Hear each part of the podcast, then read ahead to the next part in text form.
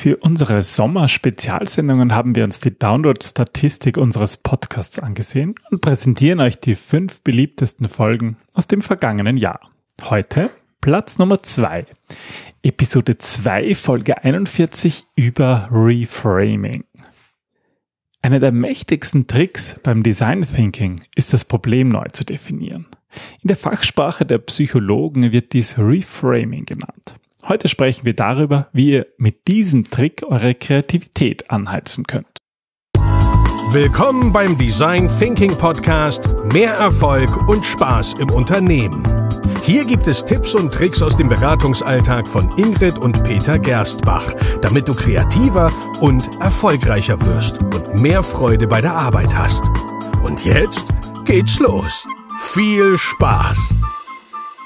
Hallo und herzlich willkommen zum Design Thinking Podcast. Wir sind die Gerstbachs und wir stehen für Arbeiten in Gelb, also mehr Erfolg und Spaß bei der Arbeit.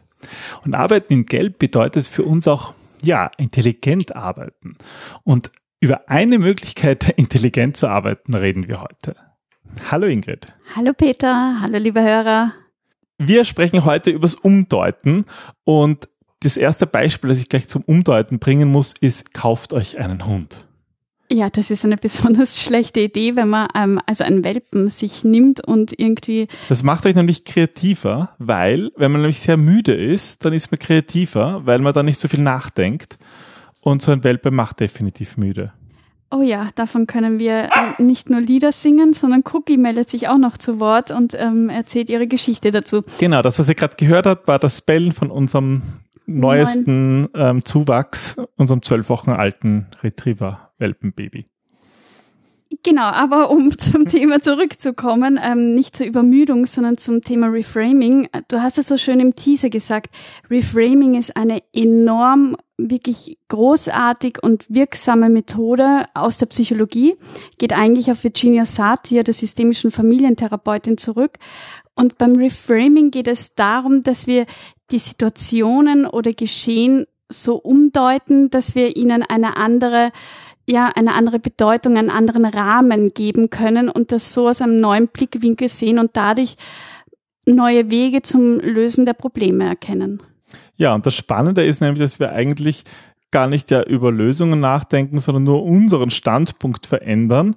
Aber das hilft uns dabei, bessere Lösungen zu finden. Mir kommt gerade, müsste das eigentlich ähm, nicht auch bei Fotografie ganz wichtig sein, wenn du quasi ähm, das Objektiv, also wirklich den, den Kontext, den Rahmen von deinem Bild änderst, dann hast du ja auch immer eine neue Sicht auf, auf das, ähm, Zielobjekt. Ja, also ich meine, es geht jetzt hier nicht um Fotografie, aber es gibt zum Beispiel, macht einen Unterschied, ob du dich selber bewegst oder ob du bei deiner Kamera ranzoomst. Und das gibt ganz einen anderen Bild, Blickwinkel und wirkt ganz anders in der, in der Komposition. Und das ist, ja, das ist auch eine, eine Möglichkeit zu reframen, ganz wortwörtlich. Ja, das ist eben auch diese Metapher aus der Psychologie, wirklich den Rahmen zu ändern. Ihr könnt ähm, jedes Bild neu einrahmen und dadurch ähm, geben wir ihm eine neue Bedeutung. Und das machen wir auch ganz oft im Design Thinking und heute stellen wir euch drei Methoden vor, die wir regelmäßig dazu anwenden. Genau, drei konkrete Beispiele, wo ihr genau das nutzen könnt. Und das erste und wichtigste fast mal ist, würde ich sagen, sich überhaupt die Fragestellung zu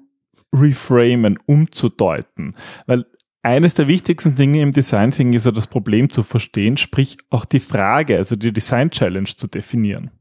Weil darauf kommt es wirklich an. Ähm, also vor einem Brainstorming, bevor wir überhaupt in das Lösungsgenerieren gehen, ist es wichtig, dass wir überlegen, wie die Frage lauten könnte. Jetzt könnte zum Beispiel die Frage lauten, wie können wir einen Sessel bauen, der bequem ist? Oder? Ja, oder wir drehen das Ganze um und sagen, wie können wir eigentlich das Sitzen im Büro angenehmer gestalten? Was ist der Unterschied? Naja, gut, beim einen haben wir wirklich nur gesagt, es geht um diesen Sessel. Da ist eigentlich der Sessel bereits die Lösung.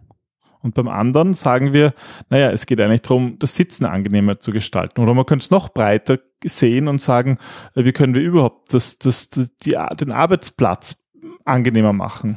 Und da bin ich wieder bei der Metapher von, von dem Objektiv. Bei dem anderen zoomst du halt wirklich raus und überlegst dir nicht nur, wie könnte der Sessel neu gestaltet werden und gehst vom Produktdesign aus, sondern du überlegst dir, mhm. welche Möglichkeiten gibt es überhaupt, dass ähm, sich Mitarbeiter oder vielleicht auch, also ist ja auch die Frage, in welchem Kontext du das ganze Sitzen siehst. Du könntest gestaltest. zum Beispiel einen Bürohund anschaffen. Wir hätten da einen Abzug geben.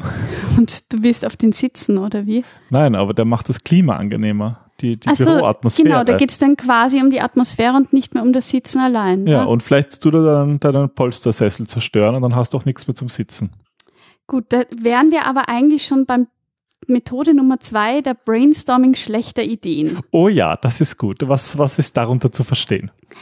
Ähm, oft ist es so, also wir erleben das ganz häufig in unserem Beratungsalltag, dass, ähm, dass die Mitarbeiter sehr unter Druck stehen, jetzt die beste Idee ihres Lebens zu haben. Und zwar wirklich sei spontan, sei kreativ, genau jetzt, weil wir brauchen das jetzt. Ja. Da wird enorm viel Stress und Spannung und Druck erzeugt. Und wir wissen ja alle, das macht nicht kreativ. Und, und witzigerweise oder traurigerweise oft irgendwie von den Führungskräften. Die wollen am Anfang vom Workshop irgendwie den Leuten sagen, ja, es ist jetzt total wichtig Wir Und- haben nur den einen Tag oder wir haben nur die eine Chance. und bauen da gut gemeint, aber leider mit einem negativen Ergebnis noch extra Druck auf. Und was man dann machen kann, um diesen Druck zu minimieren, um diesen Stress rauszunehmen, ist, dass wir uns bewusst vornehmen, viele dumme Ideen zu generieren. Das heißt, man macht einfach mal nur eine Ideensession, wo es darum geht, schlechte Ideen zu generieren oder irgendwie ganz verrückte oder welche, die eigentlich, ja, genau kontraproduktiv sind. Wir haben ja auch wieder Beispiele aus unserem Alltag. Was waren denn da für schlechte Ideen? Also es ging einfach mal so um, um so die Idee, wie kann man, wie kann man Werbe, ein Werbegeschenk ein tolles machen. Und ähm, ja, eben, man könnte zum Beispiel das einfach so machen, dass das Werbeetat total gesprengt wird und man dann überhaupt kein Geld mehr hat für die eigentlichen Kundenprojekte. Ich kann mich auch erinnern einmal an eine ähm, Weihnachtsidee, da ging es darum, möglichst kreative Weihnachtsgeschenke an die Kunden auszugeben und da kam dann die Idee von einem Backkurs von einem Unternehmen, das definitiv also wirklich schlechten ähm, Essensgeschmack hatte. Und dazu wollten sie dann selbstgebrannte CDs verschenken, ähm, wobei selbstgebrannt so gemeint war, dass sie die auch selber singen und dann ähm, halt quasi ihren Kunden andrehen. konnten sie wirklich nicht singen. Ja. Oder ich wäre dafür, jedem einen Hund zu schenken. Gut, das Hundethema. Ja, das ist eine wirklich schlechte Idee. Ich glaube, dann haben wir auch bald keine Kunden mehr. Deswegen, Kommen wir zum, zum, zu, zur ähm, Inspiration Nummer drei. Packe deine Annahmen aus. Ähm, was heißt das jetzt? da geht es darum, ein Problem umzugestalten und zwar indem man die wahrgenommenen Einschränkungen in Frage stellt. Also ähm, wir haben Kunden, da heißt es ganz oft, na ja, aber das will man so oder der Vorstand hat gesagt das. Und oft sind das so Glaubenssätze oder Annahmen, ähm, die in Unternehmen herumkursieren und die, die sind wie ähm, geschriebene Gesetze. Also Es geht ein bisschen darum, diese Gesetze zu hinterfragen, Glaubenssätze zu hinterfragen oder auch einfach ähm, ja nur so Constraints, also, also Einschränkungen, die auch zwischen den Abteilungen oder vom Produkt, Produktdesign vorgegeben werden, mal einfach zu hinterfragen, ob die überhaupt wirklich notwendig sind. Hast du da ein Beispiel? Ja, ich habe zum Beispiel gerade ein, ein cooles Interview gehört und zwar von einem ähm, von einem YouTube-Channel, kann ich hier verlinken, Everyday Astronaut. Äh, der schreibt so über ja, Raketentechnik und ähm, der hat den Elon Musk interviewt nach einem der letzten ähm, SpaceX-Vorstellungen.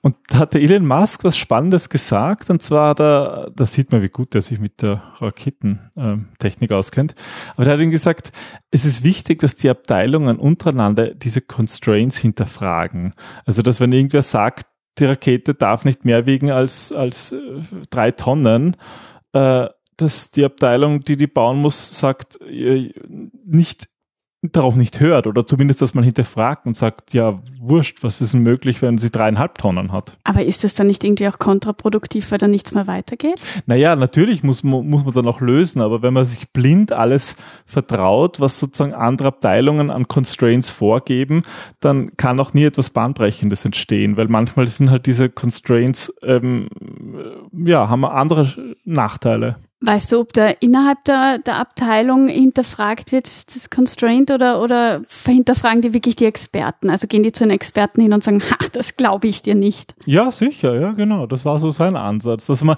nie irgendwelche Constraints unhinterfragt lassen darf. Wir haben das einmal in einem Workshop gemacht, das war ganz spannend. Wir haben uns dann den Vorstand ähm, zur Brust genommen quasi und, und sind mit diesen ganzen Constraints, mit den ganzen Einschränkungen oder eben ungeschriebenen Gesetzen gekommen und haben gefragt, ob die stimmen. Und das Witzigste war, der wusste von den meisten nichts. Also der hat gesagt, das hat er noch nie irgendwo gehört, dass das jetzt ähm, so sein soll oder dass das ähm, also da waren die witzigsten Annahmen und Glaubenssätze und wir sind dann draufgekommen, dass die oft von Mitarbeitern gekommen sind, die einfach keine Lust hatten, dorthin zu schauen. Ja, irgendwann, irgendwann entstehen dann solche Mythen und die sind natürlich auch sehr schädlich, wenn man wirklich was weiterbringen will, weil sie einfach dazu sorgen, dass sich das Unternehmen nicht mehr bewegt.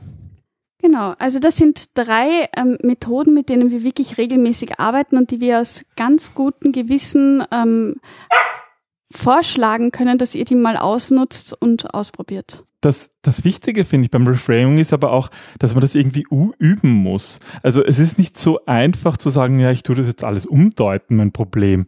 Das, das muss man irgendwie üben, oder? Das muss man generell, also wir sind ja gewohnt, in Lösungen zu denken und uns die Probleme gar nicht anzusehen. Hm. Und so ist das natürlich auch beim Reframing. Wir sind es gewohnt, die Dinge so zu nehmen, wie sie sind, weil das einfach weniger Energie kostet, weil wir so glauben, effizienter zu arbeiten und produktiver zu sein.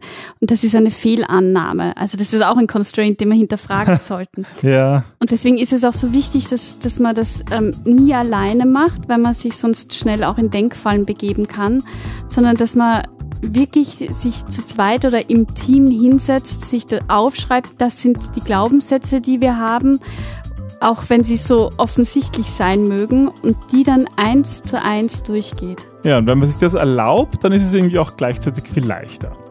Vielen Dank heute, jetzt fürs Zuhören. Und bis zum nächsten Mal. Bis dann. Tschüss. Tschüss.